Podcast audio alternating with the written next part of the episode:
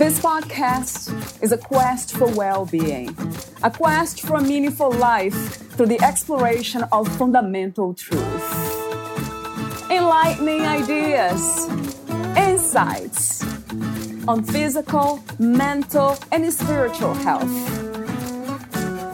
The inspiration is love. The aspiration is to awaken new ways of thinking that can lead us to a new way of being, being well. Welcome to Body, Mind, and Soul Healing Conversations.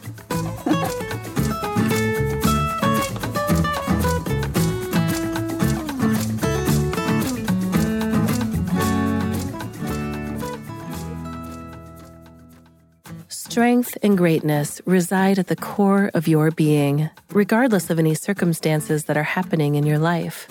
It can be so easy to lose touch with that reality, especially in the midst of challenges. You are not alone. No matter what challenges you are facing in your life or with those closest to you, please remember that you have inner resources to help you connect to that still, small voice that resides at your core. A voice that, if you let it, can help you find the peace and strength, not only to survive, but to thrive. Valeria interviews Lisa Honig Buksbaum, the author of Soaring into Strength Love Transcends Pain, author, social entrepreneur, and positive psychology thought leader. Lisa is a passionary, a visionary driven by great passion and action. An intuitive healer, well loved inspirational speaker, and expert workshop leader and facilitator, Lisa has shared her wisdom with thousands of people throughout the world.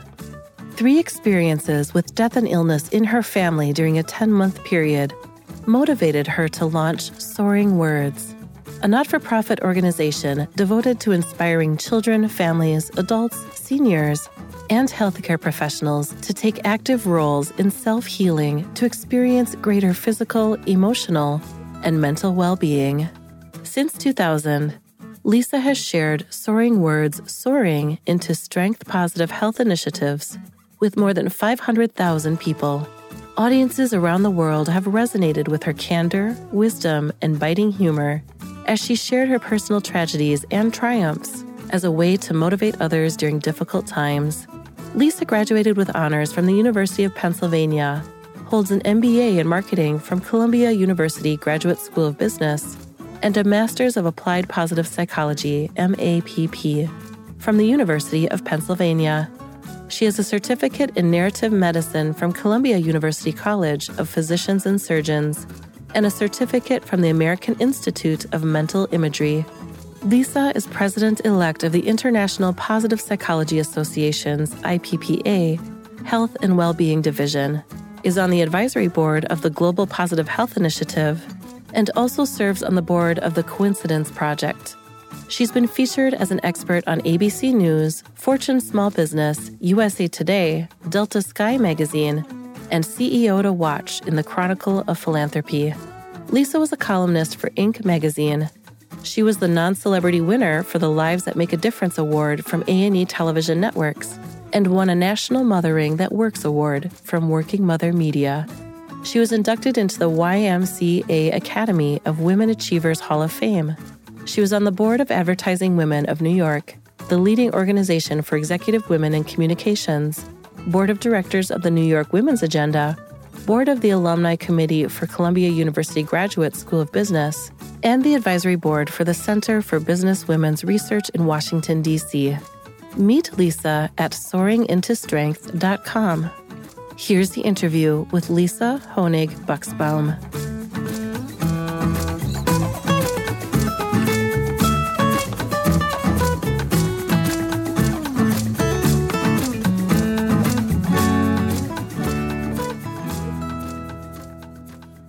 In your own words, who is Lisa Honig Buksbaum? First of all, Valeria, thank you so much for having me on the show today.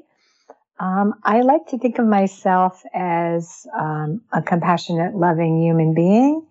And then uh, layered on that is all the wonderful different experiences and opportunities that I've grown towards throughout my life.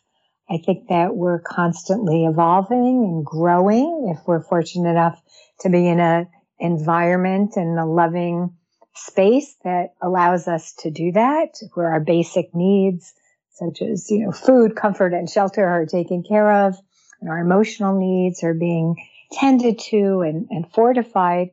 Uh, so I, I consider myself a passionary, mm, a visionary yeah. uh-huh. of great passion and action. And where I've put that action and attention is to being a social entrepreneur and to being an author and an inspirational speaker and a positive psychology uh, thought leader. And at the end of the day, that people who know or love me know that I show up and I'm really there for them. So authenticity, integrity, those are really foundational cornerstones of what makes me Lisa. And I think that it's a beautiful, uh, multi-textured way to go through life. How do you define love today? Sure. So before I define love, I'm going to define what I'm not speaking about. Of course, there's romantic love and sexual love. And what I'm talking about is what I would just say more a pure love, which could be uh, self love, parental child love, filial love, and agape, love for strangers, and then just love and appreciation for being in the moment and being alive right here, right now. And um, in earlier decades of my life, love was considered soft and fluffy. So when I'm talking about love, I'm not talking about Valentine's Day cards and yeah. chocolates. Uh, um, I'm talking about the ability to be kind and tender to ourselves, which isn't something soft. It actually takes a lot of strength when we make mistakes because we're all perfectly imperfect. And when we have setbacks or disappointments, to just talk to ourselves in that loving, gentle way that we would perhaps comfort a young child or an, a person who's infirm and just have that be authentic and just say, you know, you gave it your best or tomorrow is another day. But Kristin Neff, who's one of my positive psychology uh, mentors and role models, she uh, is the world expert on self compassion. And I think really in order to love deeply, meaningfully, and fully in a healthy way, we must put some attention and energy towards loving ourselves because at the end of the day, we're always with ourselves. And the better we relationship we have with ourselves, and the better capacity we have to extend love and energy and positivity to other people. So I think that our vulnerability is our strength. And I think that self care is health care, but radical self care isn't narcissistic or selfish. Uh, I love to come up with words. I'm the soaring words lady. So one of the words I came up with uh, about 10 years ago was self-full instead of selfish. If we're self-full, then we can turn that attention towards giving ourselves and feeding ourselves love and support. So for some, for me, that means like four or five nights a week, I take a candlelit bath at the end of a long day. Or in the morning, I go swimming six days a week because that's when I feel really energized and calm and ready to start another action packed day. So many people have different ways of showing love to others or to themselves. But if you just think about what are the things that light you up and give you joy that are nutritive and nourishing. Those are some of the ways that you can love yourself. And then also looking at person activity fit. What are the things that the children or the adults or the friends around you need? It's, it's showing up authentically as your full self, but in a way that is going to be of service to the other person too. So it's not about people pleasing and contorting yourself into a pretzel to be a chameleon or do different things for every person you meet. It's about authentically being your best possible self, but also helping inspire people to fulfill their needs and to share their best possible selves with themselves and with others. It sounds like balance to me when I hear this dance between self love and, and loving others at the same time. that comes with wisdom. For me, it has been establishing boundaries. I've been very bad at it. And it's still work to not feel guilty when I say no to mm-hmm. others. So it, that is interesting how it's a practice, right, Lisa? Self love, as you speak. It's not something, a destination that we arrive at and, and that's it. And that's the place that we live from. It feels that way, of course, but it seems like we are, we are always learning how to grow and evolve within that, um, the realm of self love. Sure. I wanted to just pick up on two important things you said about boundaries one of my favorite expressions is no is a complete sentence. yes, I like that. I need to hear that. Guilt. you know, guilt. Um, mm, guilt is just yeah. such a pernicious emotion. Um, I think a lot of times people confuse guilt. Um, like, for example, as I said earlier, as a perfectly imperfect human being, we're going to make mistakes. We're going to mess up. We're going to disappoint ourselves or other people. But if we can look at our lives through the prism of being able to say authentically, I'm sorry. That wasn't my intention, or I'm sorry I didn't, what have you. I think being able to apologize is a sign of strength. It's not a sign of weakness. Yes. And guilt, which sometimes people associate with that, or these little like games of like, you know, sabotage or manipulation. Guilt is just a one way trip to disappointment. So I don't really want to accept your guilt and I don't want to be too harsh on myself, which isn't saying I'm taking myself off the hook, but I answer to God. I answer to myself. I'm open to being open. But one of the things I really don't, it really makes me shudder, and you touched on it as well, is when I go to the gym six days a week, I'm going to my locker. I'm, you know, going to go to the work on the elliptical and go swimming. And, and women are saying like, boom, boom, boom. I'm sorry. I'm sorry. And, and I'm looking at them.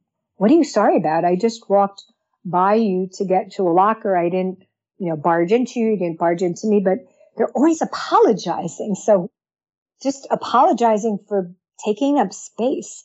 So I, I think that, um, when we have awareness of how we're feeling and feeling all of our feelings, it's a great opportunity to say, what's underneath that? Why, why am I guilt tripping myself? Or why am I always feeling less than? And if you can sit with that really painful feeling, then you have a chance to understand what triggered that feeling or what's historical or mm-hmm. hysterical about that feeling, yeah. then you have a chance to make better choices.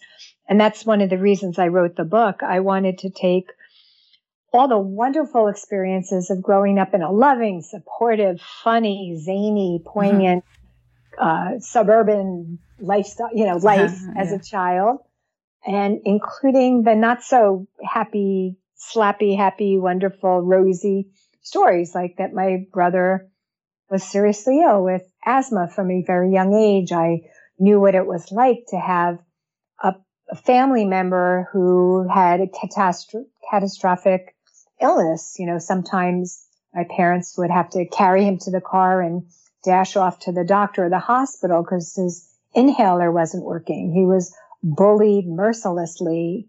And I talk about, you know, being that vigilant second mother, bossy big sister but then later on in my life, when there was a trifecta of trauma and things were happening, uh, again, sometimes uh, things went really well, and, and some of the stories didn't end up, you know, with happy endings that were tightly wrapped with a beautiful taffeta ribbon. But what I found was that um, having faith and having a positive outlook and really holding on to myself and my loved ones enabled me to come through this trifecta of trauma. And my goal in writing this book, Soaring into Strength, Love Transcends Pain, is to say to everyone from all walks of life, no matter what you're going through, setbacks, trauma, or challenges, you are much stronger than you can imagine. And here's what happened in my life. And I hope that the stories inspire people to look around them. Who are the strangers or the kind people that are right there next to them to support them? And what are the things that they've done in their life when things were really trying, when they were at the bottom of the bottom? And how did they take the next right step? How did they endure? And a lot of times when things are super painful, people stuff those feelings and don't want to look at it. But when we could look at it through the lens of someone else's experience, it's a little less triggering for us. And, and that's what I'm getting from thousands of people and strangers and at book readings and at events like this that people say, wow, I never realized that there were many positive things that were swirling around when these really difficult or catastrophic things were happening. And it's helping people to reframe so that they could take active roles in their physical, emotional, and mental well being. What makes some of us more resilient and emotionally stronger than others? Sure. Well, it's not what people think. Um, there's a lot of studies, you know, in the scientific world, the positive psychology world, is it socioeconomic status? Is it zip code? Is it, you know, all those things? And the truth is that the most important, compelling factor over decades of measuring people's lives is the presence of one caring, loving adult when you're a child or an adult. And again, it could be a stranger. It could be the school crossing guard. You know, all those years yes. you were yeah. going through a really traumatic time when you were a young child. It could be a coworker at work. It could be a neighbor.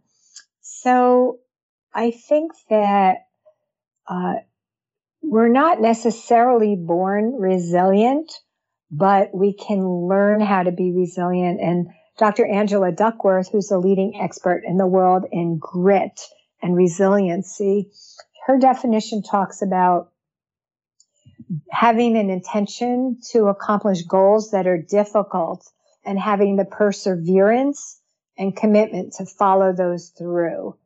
So that's, so being resilient, it's, you're not going to be measuring your resilient or feeling especially resilient in those times when you're on top of the world, where everything in your social life and your family life and your career, your purpose driven life is going well.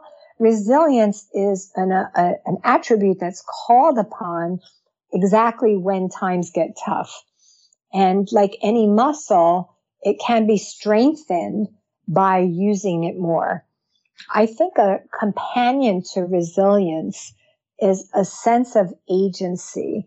So, of course, everyone's heard of the stories when there's a bystander on the sidewalk and, you know, a child, a young child or an older person is, you know, hit by a car and the stories of people lifting the car up you know, to get the person out.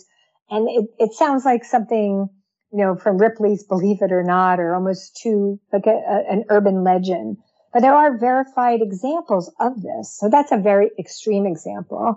On a less uh, dramatic example, um, a few days ago, I was in the pool and I heard an, a man in his 50s uh, screaming very loudly, which isn't sort of what you hear at 7:30 in the morning.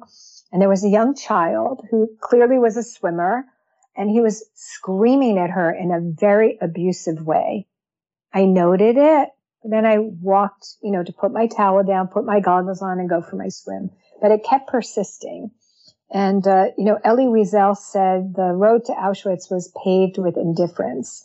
So being that person I'm not God. I'm not playing God, but I saw something that got my intuition and, and got the hairs on the back of my neck to stand up at attention and say something's very wrong here. And the good news was that it was happening in a public place. because a lot of times this kind of abuse happens in private when no one else would be a witness. But the bad news was it was happening. So when I went to the locker, there were women and they were talking about what had happened. And they, I overheard their conversation and they were saying that they'd seen this many times.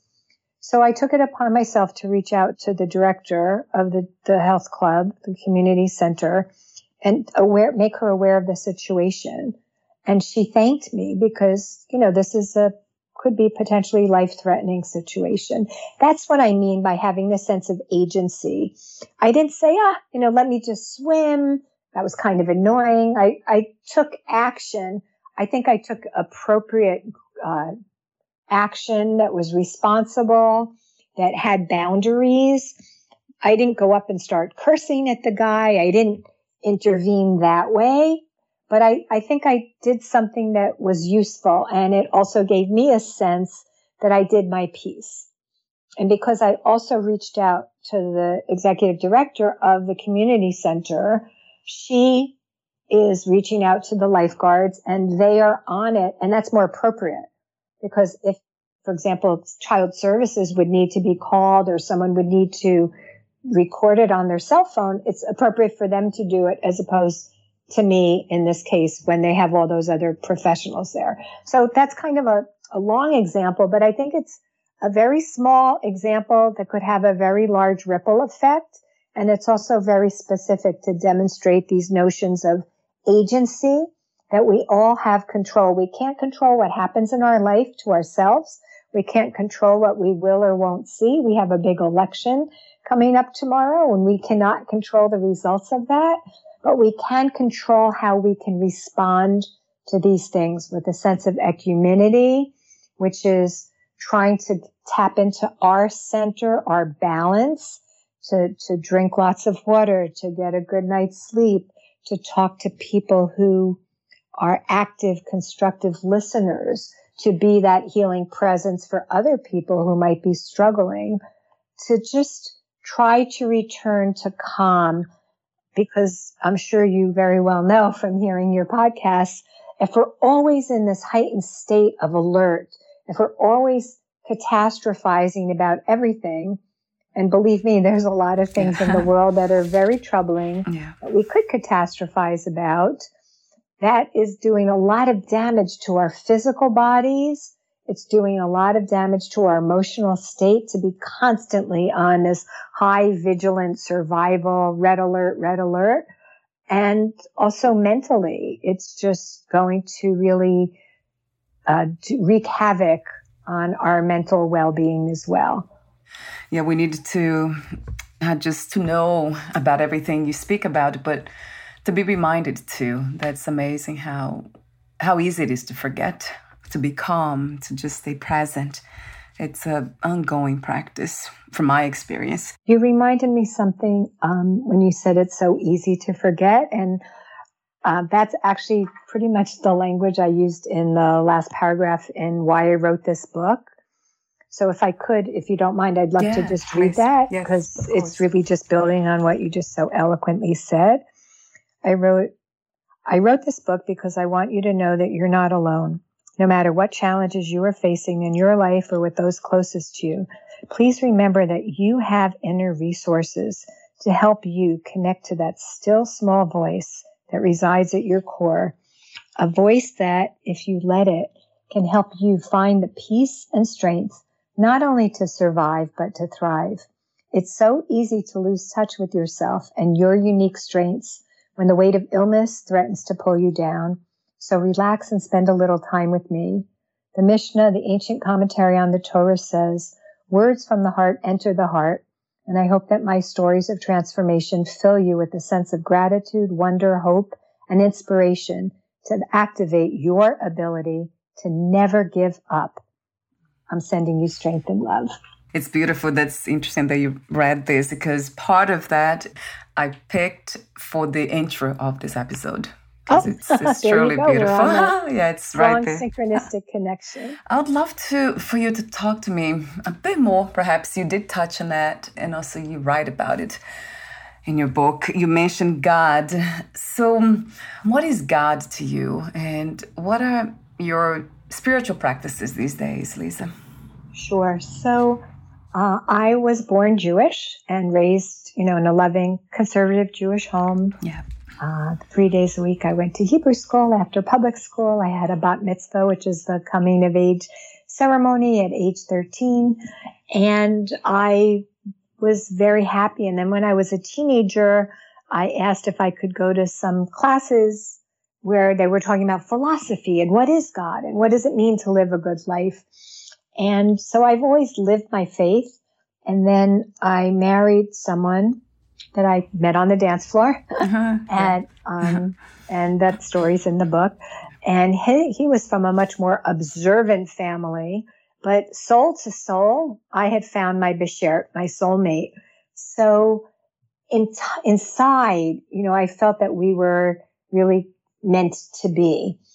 So for me, what it means is that I practice my brand of spiritual practice, which is lighting Shabbat candles Friday night and taking that 24, 25 hours to not be multitasking, not have my cell phone on, to just be with family, to appreciate having, you know, the meal together, to go to synagogue and be singing and praying with other people.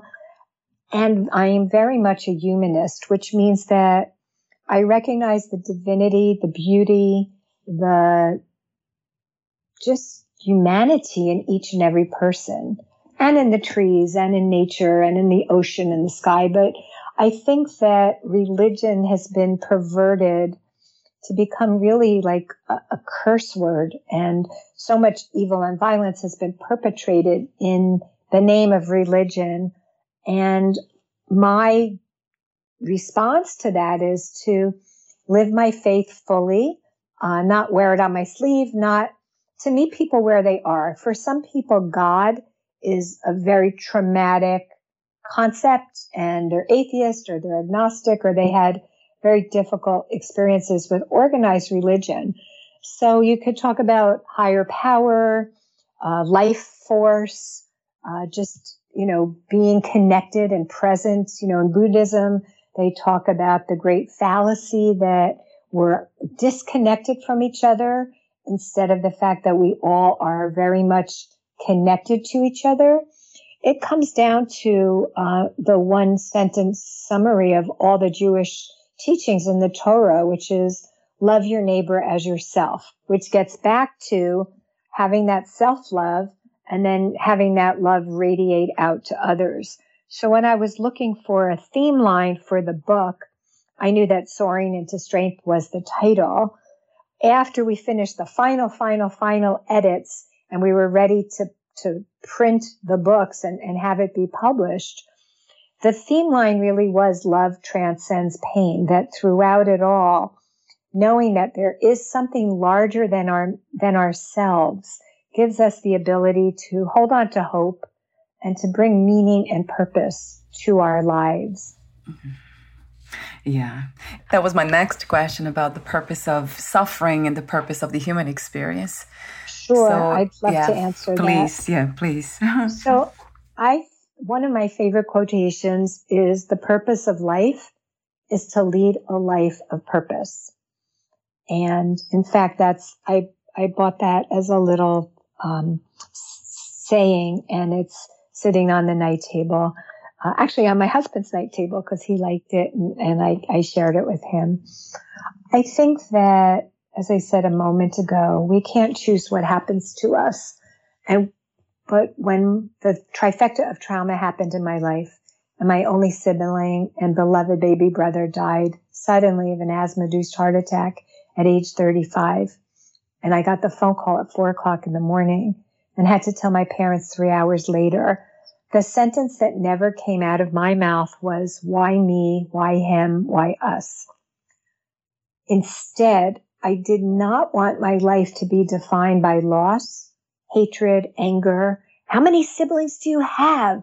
How many nieces and nephews do you have? Like I could have become very bitter and very tragic, but I felt instead that I had 35 years with my brother as his big sister. I was two years older and we had no loose ends. We were good. My two sons were like his children because he hadn't started a family on his own. And I decided that my life was going to be defined by those positive gifts and the positive experience we had rather than, you know, really turning into a bitter, angry person. And fortunately, my parents, because there's really no greater loss than losing a child, my parents also, they went to the weddings and the baby namings and the happy occasions in their friends' children's lives. And they showed up in a way that, I mean, it was incredibly difficult for them. And when they went home, I'm sure they cried on their pillows, but they showed up. And when they walked into a room, they wanted to be loved and held and interacting with people, not having all the conversation stop and not having everyone look at us like charity cases. So I think uh, my friend and mentor and colleague, Dr. Richard Tedeschi, he and Dr. Lawrence Calhoun are the two pioneering scientists that coined the term post traumatic growth. Everyone's heard of post traumatic stress.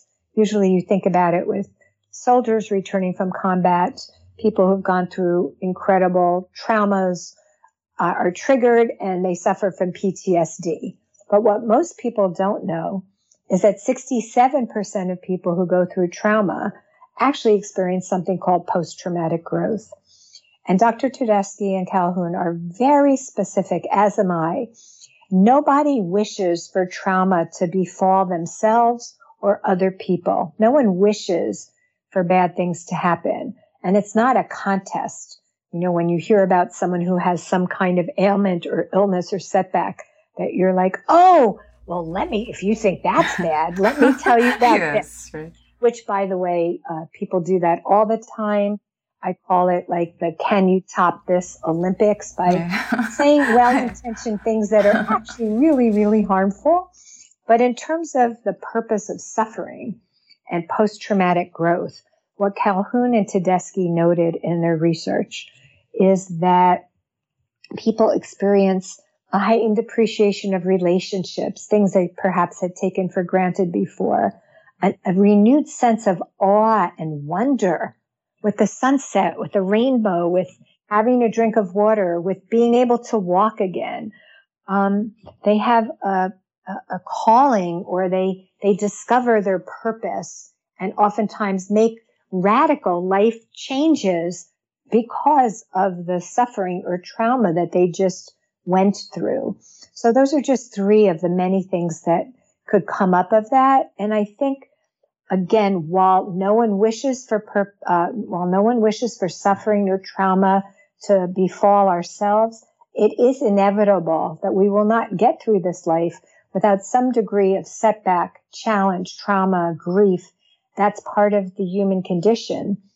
But if we can look to it as a teacher, if we can embrace it with equanimity and not become a victim and not become reified, where we then define our whole self, our whole identity as the person who lost her brother, the person who's a cancer survivor, the person who fill in the blank, the person who grew up on the wrong side of the railroad tracks, the person who didn't um, grow up in the ethnicity or the racial identity that is you know, the one that has the easy walk through life.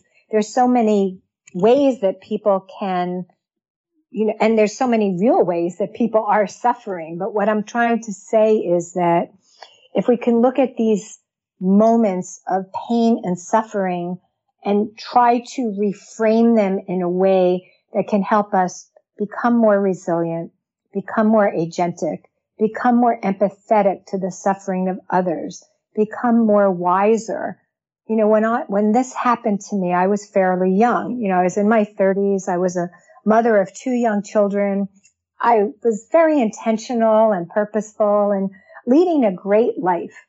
And what I realized from it was I always thought that I was so um, empathic and empathetic But until my heart was ripped open, I didn't really understand what it felt like to have that profound, devastating loss.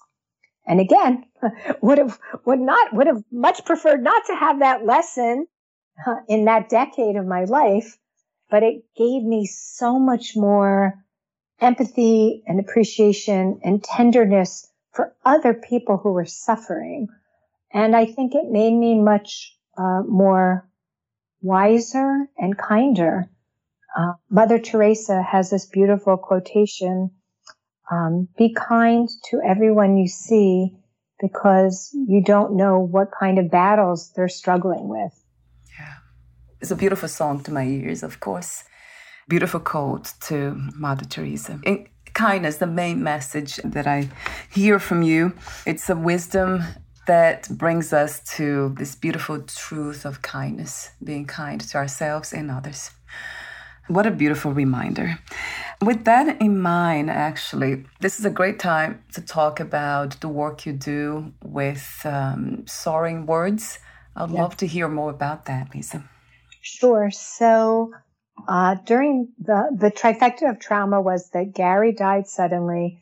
My daddy was admitted to a top New York City hospital um, for his second bout of non-Hodgkin's lymphoma, the worst kind in the worst stage.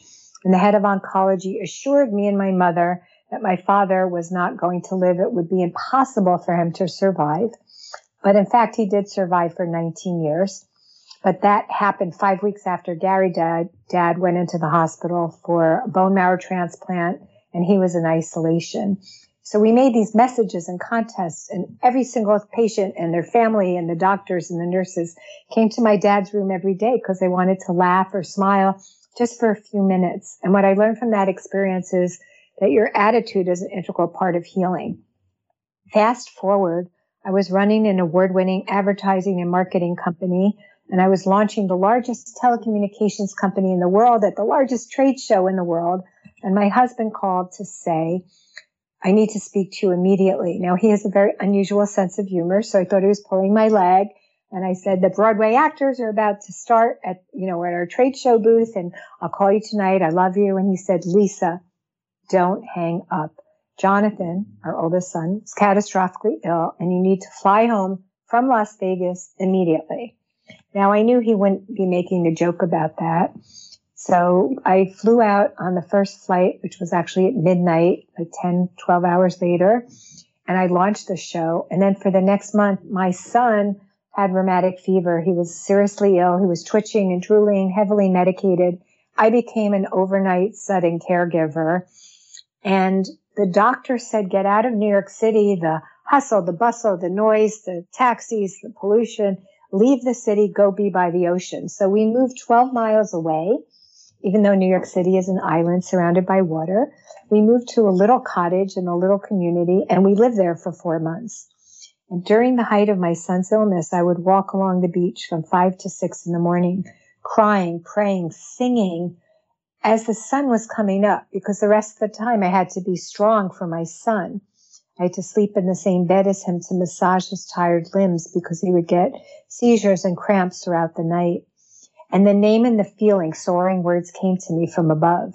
I had a calling on the beach and I saw my whole life spill out in front of me and I saw all these children and families that I saw in the pediatric cardiology waiting room and the pediatric neurology waiting room and I knew that I was born to help these people, that all the experiences in my life could help them to find that place of strength within themselves and to do simple actions that would enable them to take the next right step.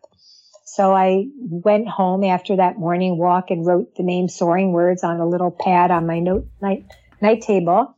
And then as my son recovered, and as I approached my 40th birthday, uh, a bunch of very seismic things happened. 9-11 happened. Um, and I just decided that the time was now. So I started the not-for-profit, started writing the business plan and collaborating with leading experts in mind body wellness and medicine, leading companies and, and uh, thought leaders, educators, hospital administrators, and just started every week creating expressive arts projects to help people do something kind for a child in the hospital because who wouldn't want to do something kind for a child in the hospital? So every week we were running to two different hospitals. We were running to schools in inner city neighborhoods. We were going to corporations, big executives at global leadership meetings, and we were inviting everyone to do something kind. And we created like 50 different activities for kids in local hospitals. And it just kept growing and growing and growing. And since 2000, we've helped more than 500,000 people to take active roles to help themselves be more resilient and to help children and families. And, and then something really, again, seismic um, change happened, and I pivoted. In 2019, I was at a cause marketing conference, and I met the director of Jersey City Health and Human Services and by the end of the conference, she hired me to train the amazing people that work at the Jersey City Department of Health and Human Services. It's a 270,000 uh, person city in North America. A lot of diversity, one of the three most diverse cities in North America. A lot of health inequity, and a, a lot of beautiful uh, organizations and social service agencies really committed to serving their fellow residents. So we started doing workshops for adults, seniors, people with health inequity, marginalized communities. And then COVID happened. So we already were working with marginalized communities. We already were doing a lot of things virtually with the Zoom. So I used those two years of COVID, 2020 and 2021, to just create 23 workshops, which became the basis of the Soaring into Strength Positive Health Initiative. And those workshops have 25 of the leading experts in the world on gratitude, hope, resilience, mindfulness, laughter, positive narrative. And each person said, Lisa, here's my life's work. How can I be part of that? So that's what I'm spending my days and time doing now. Uh, you know, working with uh, governments and health and human services and companies because one of the blessings of COVID is that now people are talking about mental illness. People are talking about depression and anxiety and getting back to what I said earlier. No one wished for a global pandemic to happen. And certainly I was working with a very large city and they were counting, you know, people who were being taken away in body bags because at the first few months and the first year of COVID, a lot of people didn't make it. They, they died because they had pre-existing conditions and they were very vulnerable, you know, health to begin with. So I'm, I'm not suggesting that COVID was a, a gift, but one of the gifts of COVID is now we can talk about these things instead of trying to sweep them under the rug. And now there's less stigma for families that do have mental health, mental illness issues in their family to be able to talk about it and hopefully get the help and support and the love that they need. So, um, I feel that it's all, I'm just thinking of the infinity sign where something happens, you go to a conference, you're fully present in the moment. You sit next to the exact person that you were meant to meet. You create this collaboration. You go on to help thousands and thousands of people. So for me, living my life through faith, through being a passionary, and then through believing in synchronicity, which is I have to do Lisa. I show mm. up yeah. fully present, rested, hydrated, ready to go. that humble, but honest. And then the right people come into my pathway and I can talk to them and amazing things can happen. And in the book, there's so many stories. There's 50 chapters. There's like 150 stories in there of these synchronistic, coincidental, magical things that happen. And I hope that that opens people's eyes to see that this is all around you all the time, every day, and to inspire people to live more um, expansively, to live more, uh, more in gratitude, and to just be more open to being open. Yes, again, infinitely to everything you do and uh, everything you say. They just resonate so true to the heart. We're almost at the end. I do have a few questions for you.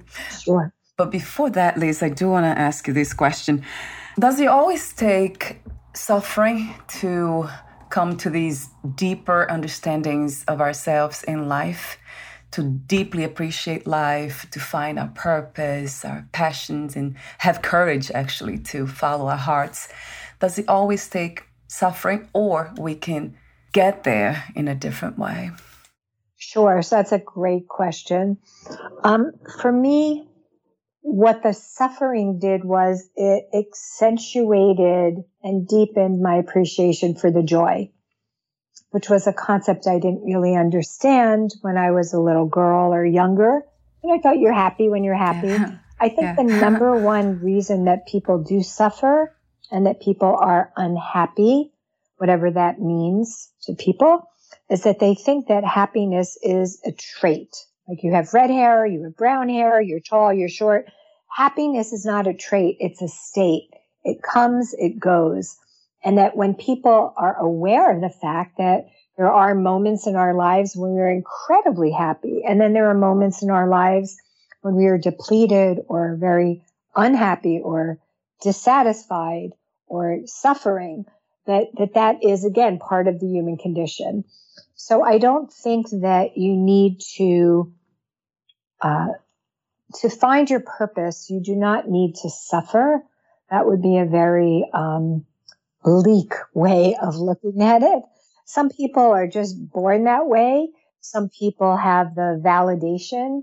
You know, you're a great artist or you're a great communicator or you're a wonderful connector. Other people, I work with a lot of young people that are going into uh, mental health professions such as uh, public health, uh, social work, medicine, nursing, and a lot of people, in fact, 50% of those people know from a young age that they want to go into those healing professions. So I think part of it is the constellation of caring adults or people around children, but it's never too late to discover your passion, your purpose. So it could be a teacher. It could be a neighbor. It could be a grandparent. It could be seeing someone reading about someone, hearing someone, and being inspired to take on that hobby or passion or cause as your own. There's so many opportunities for us to have that moment um, of flow, have that moment of epiphany. And it doesn't necessarily have to happen on the beach, you know, in a wonderful Hollywood moment where, you know, the wind is sweeping my hair and I look fabulous and the sun is coming up. Um, yes. It, it, could be something really small, like you hear that sto- that small still voice and you just know, or it could be something that you've just fallen into. You know, half of college students when they start in college have no idea what their major is, and then one day they're in that class or they're doing a homework assignment and they say, "I'll do this." So it doesn't necessarily have to have the dramatic music and the lights and yeah. the camera, but it yeah. is a wonderful question for all of us to ask. And David Brooks, who is a best-selling author and a um, editorialist, he talks about uh, eulogy value, eulogy values, and resume values. And the eulogy values are the things about you know, did you enhance your life? Did you enhance the lives of others? Did you, you know, add more than you took? And, and those sort of things. We all know what the resume values are. Those are the titles, the accolades, the awards. And I think that uh, as an ambitious person, as someone who wants to really do wonderful things in service of others, which also lights me up and makes me feel alive and creative and using all my talents. I think that um, living a purposeful life means that you're using everything the, the suffering moments, the joyful moments, the chance encounters with people, the lifelong learning and curiosity so that you can have an alignment with your values and your, your loves with how you're actually living your life. You know, talk is cheap and there's something called slacktivism where, you know, you would learn about a need that needs to be addressed or something that's happening that's a crisis or a touch point in the world. And people could like that on their social media. I have no tolerance for that. So what is that? You're liking it? Like, how about doing something? How about taking one small action to rectify a wrong or do something to make it better for someone else? So I think that so many people now are questioning their purpose, wanting to make a difference. And especially because the world does seem very fractured and broken and a little bit uh, out of control. Now more than ever, this is a very important point for us to spend time with in the privacy of being alone with ourselves and our thoughts, whether that's walking around the block, driving home from work, taking a bath, really ask what are the ways that I can be part of the solution or that I can enhance my life and the life of those around me or the life of strangers whom I'll never meet? Or how am I going to just sink in to the bottom of the bottom, become a victim, become bitter and angry, and not make anything better? I mean, I do think it's very black and white right now and we all have an opportunity to live the best possible life that we can given the circumstances that are happening. Yes, I agree. That's one of the things, um, one of my favorite words. It's uh, possibilities. You just mentioned possible. So I see that the more open to life I am, which to me life is possibilities, then the more gratitude I have, the more appreciation, the more in the moment I stay. It's just incredible how being open to me has been the foundation mm-hmm. for finding that sense of purpose. Absolutely. So um, we're almost at the end, Lisa. I want to thank you again for everything that you do. I love the way you express yourself too. it's so clear. It's the the wisdom that speaks through you. It's just the most amazing thing to listen to. So thank you for being open to life in that sense as well. What are three experiences you wish everyone to have before they lose the body, before they die, if you were to choose three of them?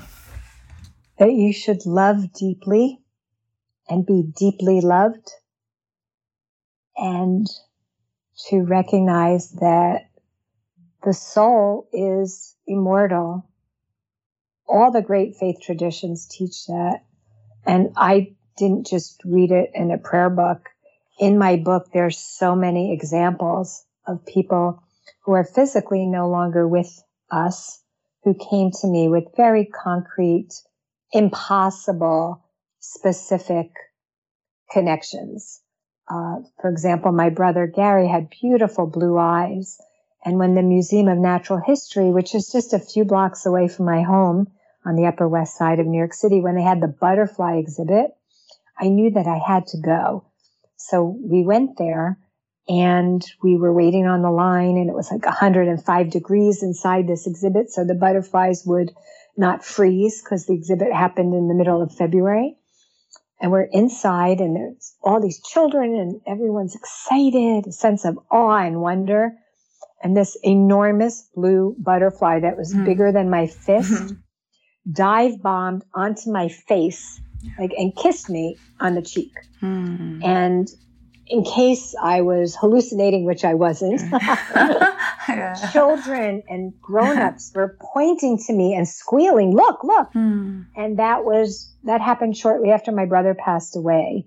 So that's what i mean by knowing that the soul is immortal. Because it could have been one of the orange or yellow butterflies. I still would have thought that was pretty special. But the fact that it was a blue butterfly and it happened so quickly after Gary's death, um, was a confirmation bias to me. Um, and there's lots of other examples of things like that that have happened in my life. So those would be the three uh, blessings and and uh, gifts that I hope everyone uh, can have the opportunity to experience. Thank you so much again, Lisa, for the inspiration, uh, for opening hearts in so many different ways.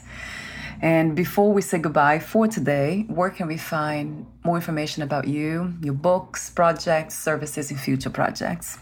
Sure. So uh, the book is available online uh, on Amazon at bn.com at Ingram Spark, and it's under my name, Lisa Honig, H O N I G, and the third name is Buksbaum, B U K S B A U M, Soaring into Strength, Love Transcends Pain. And I'm happy to say that we have created a hardcover book, a paperback book, an ebook, and an amazing audiobook with an incredible actress so if that's the way you like to uh, enjoy your books, we, we have we have a Soaring into Strength, Love Transcends Pain book for however you want to enjoy it.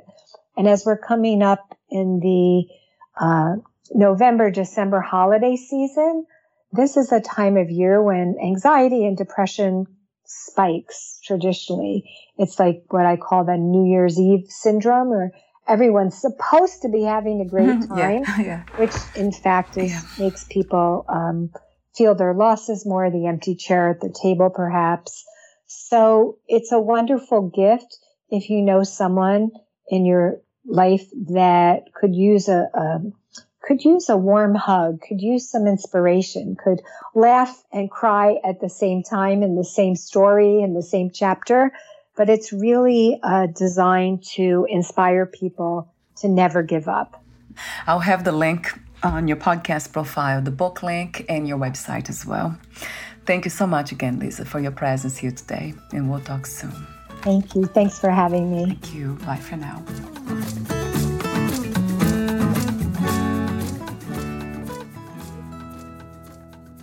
Thank you for listening.